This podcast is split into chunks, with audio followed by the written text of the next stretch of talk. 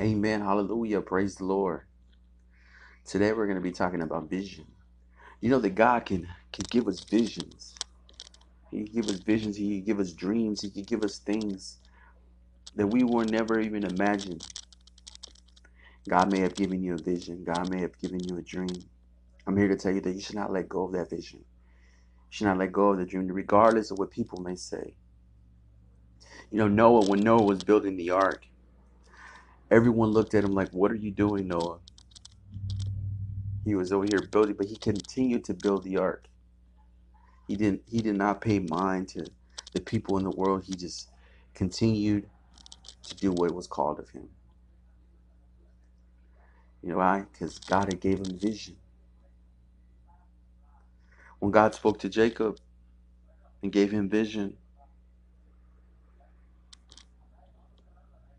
and he hadn't had a house of prayer established.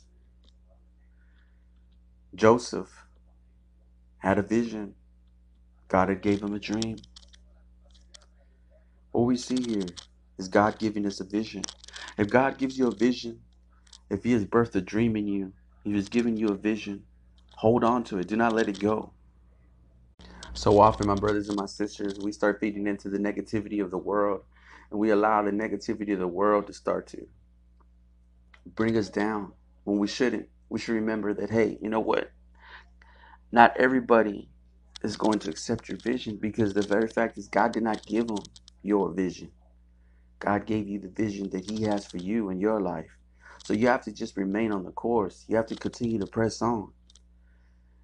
You know, you don't have to tell everybody what God is, what God is giving you, what God is, the, the vision that He has given you, the dream that He has given you. All you have to simply do is just walk into your office. What I mean is just go into your calling. Do whatever the Lord has called you to do. Do it.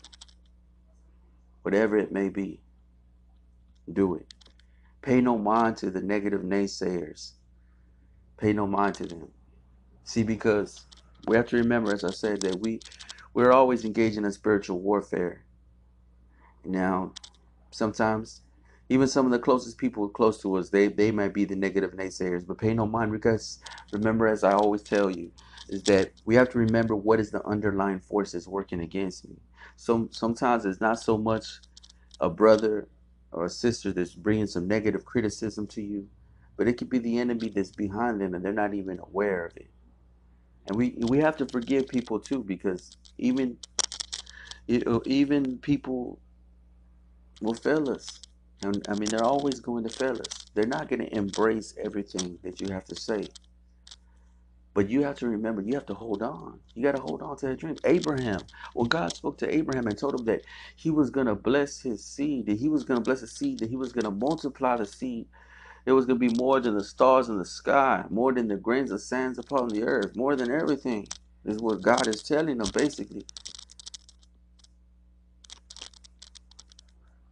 See, but we can't we can't lose hope. We can't lose hope. We got to continue to hold on to that hope. We got to continue to hold on to the vision. We got to continue to hold on to the dream or whatever it is that God has told us. You know? Believe in it. Believe in it. Believe it. Joshua and Moses, when you know they, they, they thought of the promised land, they continued on. This is what we have to do. We have to continue on. We have to continue on to the to our goal, to what God has called us to do. We have to continue to press on. Whatever it is that God has given you. You know. I'm sure you know. Whatever it is God has told you to do, is there a certain ministry that God may have called you to do? Do it. Don't listen to the negative. Don't listen to the negative naysayers because there's so many people that are in this world that are negative.